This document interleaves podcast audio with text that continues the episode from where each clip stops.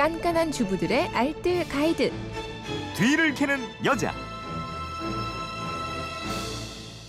네, 살림이 즐거우는 시간이죠. 어, 뒤를 캐는 여자 곽지연 리포터입니다. 어서 오세요. 네, 안녕하세요. 네, 휴대폰 뒷번호 5080님인데 야 이거 요즘에 생선 다 손질해주지 않아요? 이거 비늘 비늘 어떻게 벗기냐 듯 이건데. 예, 알려주세요. 네, 이게 뭐 은근히 어렵기도 하거든요. 네. 근데 싱싱한 생선은 비늘이 탄력이 있으면서 좀 단단하게 붙어 있는 거라고 합니다. 네.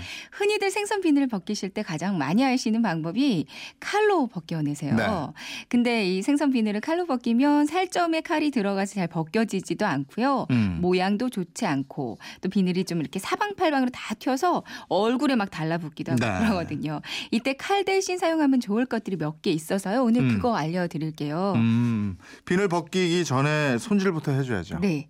먼저 도마를 놓고요. 도마 위에 종이 호일 한 장 깔아주세요. 그래야 도마에 생선 냄새가 배지 않거든요. 네. 지느러미 먼저 손질해줍니다. 가위로 등, 꼬리, 배, 가슴 등등 이렇게 지느러미 제거해 주시면 되는데요. 근데 굴비 같은 경우는 등 지느러미 자를 때요. 한 1mm 정도는 남기고 자르는 게 좋아요. 네. 그래야 요리했을 때 등이 터지지가 않습니다. 음. 지느러미 손질 끝났으면 생선 비늘 벗기는데요. 생선을 놓고 꼬리 쪽부터 머리 방향으로 이렇게 긁어주시면 아, 되거든요. 숟가락도 많이 사용하더라고요. 네, 숟가락 사용하신다면 두께가 좀 얇은 숟가락이 더 좋고요. 네. 밥을 푸는 방향으로 생선 비늘의 결 반대 방향으로 긁어 주시면 되거든요. 네. 숟가락도 좋은데 전 이게 좋더라고요. 무.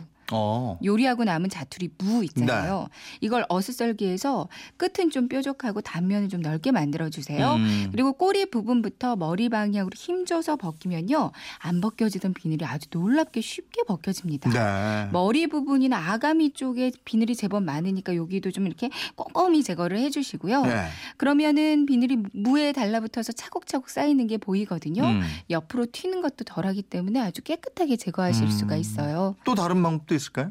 감자 필러 있죠. 네. 이걸로 이렇게 쓱쓱 벗겨도 순식간에 잘 벗겨져요. 음. 역시 꼬리에서 머리 방향으로 쓱쓱 문지르면 되고요.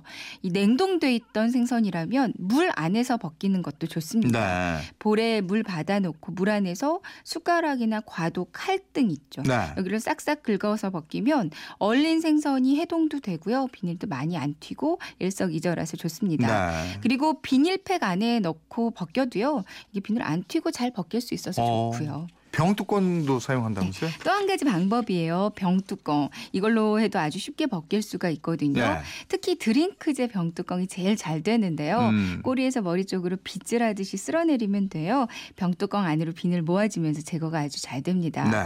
쿠킹 호일 있잖아요. 네.